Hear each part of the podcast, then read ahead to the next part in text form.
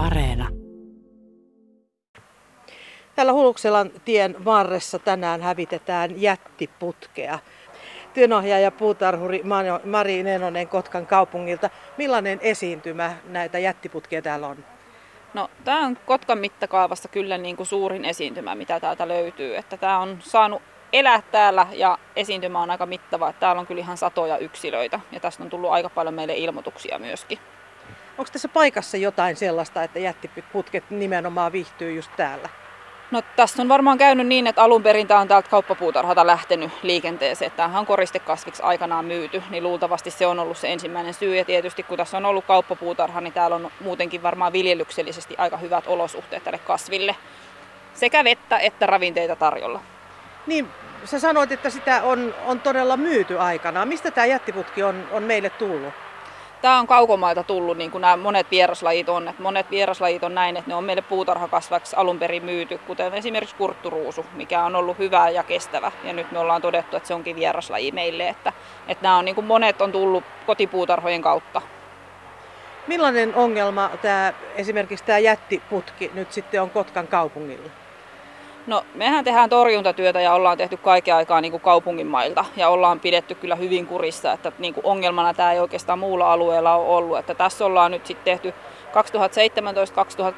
2017-2018 peittämistöitä tuossa Kasumin puolella, Kasumin tontilla ja edelleen tämä ongelma jyllää täällä, että se siemenpankki on niin valtava tällä osin. Että onneksi Kotkassa ei ole muualla näin isoja esiintymiä kuin täällä.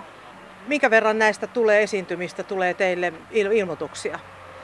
No aika aktiivisesti ihmiset ilmoittaa sekä meille että ympäristökeskukselle, mutta olennaista olisi se, että ihmiset ilmoittaa myös tuonne vieraslajit.fi nettisivujen kautta. On ne sitten jättipalsamia tai muita haittalajeja, niin ilmoitetta sen kautta. Silloin ne jää kirjoihin ihan kansiin ja sieltä on helppo katsoa kartasta, että mihin, missä ne esiintymäilmoitukset on.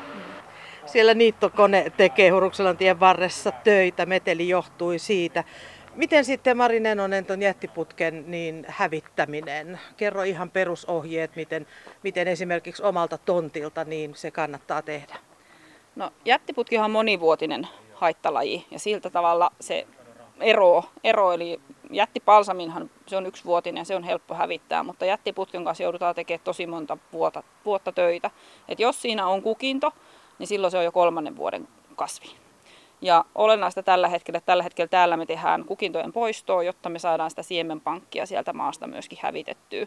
Et sehän näissä on se suurin ongelma, että se siemenpankki tulee sinne maahan ja sieltä tulee aina uusia yksilöitä. Eli ensimmäinen keino nyt täällä kohteessa on se, että kaikki kukinnot poistetaan ja ne viedään hävitettäväksi ja poltetaan pois, jotta ne siemenet häviää myös. Eli niitä ei saa missään nimessä jättää tuonne maastoon. Kolme... Eikä laittaa kompostiin. Eikä laittaa kompostia, että se lämpötila ei riitä siihen, että se tuhoaisi nämä siemenet.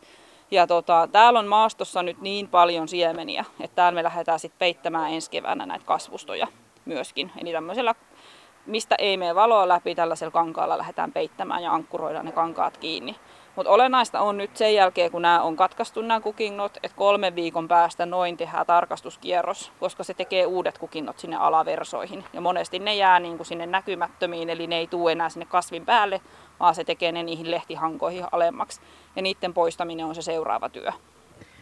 Se olikin hämmentävää, että todella ensin otettiin noin kukinnot ja sinne, sinne jäi ne pitkät parimetriset rangat. Niinkö se kannattaa ihan kotipihallakin tehdä? Kyllä, juuri samalla tavalla. Ja varovainen pitää tällä helteellä olla sen kasvinesteen kanssa. Että kasvineste on se, mikä sitten polttaa auringonvalon kanssa yhteisvaikutuksessa. Että sit siitä saa kunnon palojäljet kylläkin. Mm.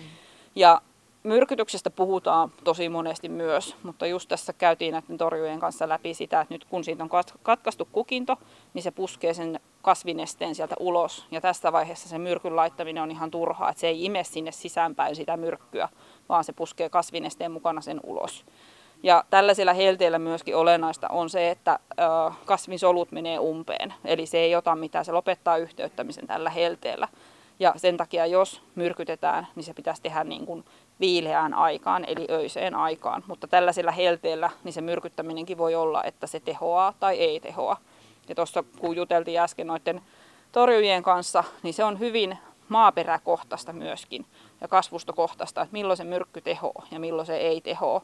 Ja myrkky on kyllä se aina se viimeinen vaihtoehto, että kannattaa miettiä näitä muita torjuntakeinoja. Et tässäkin kohteessa sitten ensi keväänä on tarkoitus, kun ne kasvit on pieniä, niin lähdetään lapion kanssa liikenteeseen. Ja se juuri katkaistaan sieltä 10-20 sentin syvyydestä maan alta ja otetaan se kasvi irti sieltä.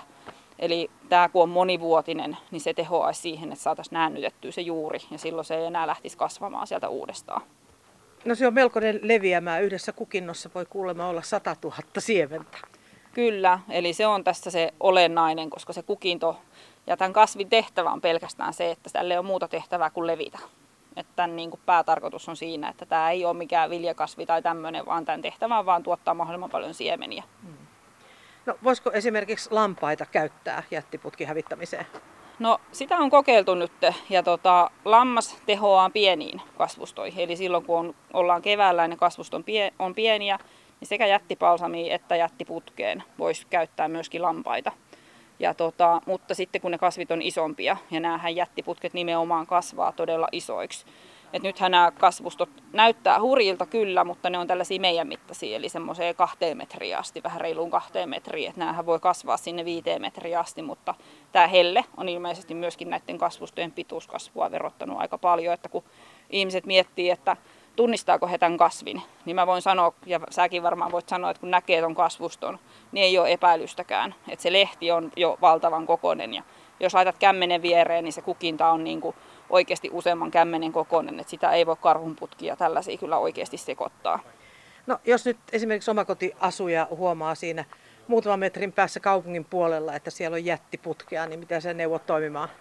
No siitä sitten ilmoitus meille kaupungille ihan suoraan, että puistotoimille ilmoitus siitä tai sitten ympäristökeskukselle ja ympäristökeskus välittää sen meillä, että, että kaupunki torjuu kaupungin puolella omat kasvit kyllä, että siitä kannattaa sitten ilmoittaa meille, että ei kannata siihen lähteä, lähteä koskemaan. Ja kaupunki on myöskin tehnyt myrkytystöitä, niin se on myös olennaista sitten, että ei mentäisi koskemaan niihin kasveihin, koska me ollaan saatettu sitten myrkyttää ne. Miten paljon teille tulee kyselyitä kaupunkilaisilta, jotka on tehnyt tällaisia havaintoja? Et joudutteko te neuvomaan ihmisiä, että miten, miten tällaisten vieraslajien kanssa tulee toimia, jos ei nyt puhuta ihan pelkästään jättiputkesta? No meille tulee ilmoituksia kyllä aika paljon ja tästäkin kohteesta on tullut ilmoituksia aika paljon, koska tämä on näkyvä ja nuo kasvustot on niin näkyviä, että kun ohiajat autolla, niin ihmiset kyllä nämä näkee. Ja meillä on se tieto tuolla Sinällään kurtturuusun suhteen on esimerkiksi nyt tosi paljon tullut kyselyitä siitä, että voidaanko me tulla tunnistamaan lajia. Ja siihenhän me ei, meidän resurssit ei ihan riitä, että me lähdettäisiin jokaisen yksityisen niin kuin pihoja tutkimaan ja tunnistamaan, että onko se kurtturuusu vai hansaruusu. Et siinä se ohje on, että ottakaa siitä hyviä kuvia, tutkikaa netistä noit, siellä on tosi hyvät oppaat, mistä pystyy tunnistamaan lajeja. Jos ei muuta, niin ottakaa siitä riittävän kokoinen oksa kukintavaiheessa ja viekää se mennessä johonkin taimitarhaan puutarhaliikkeeseen ja kysykää sieltä tunnistusapua.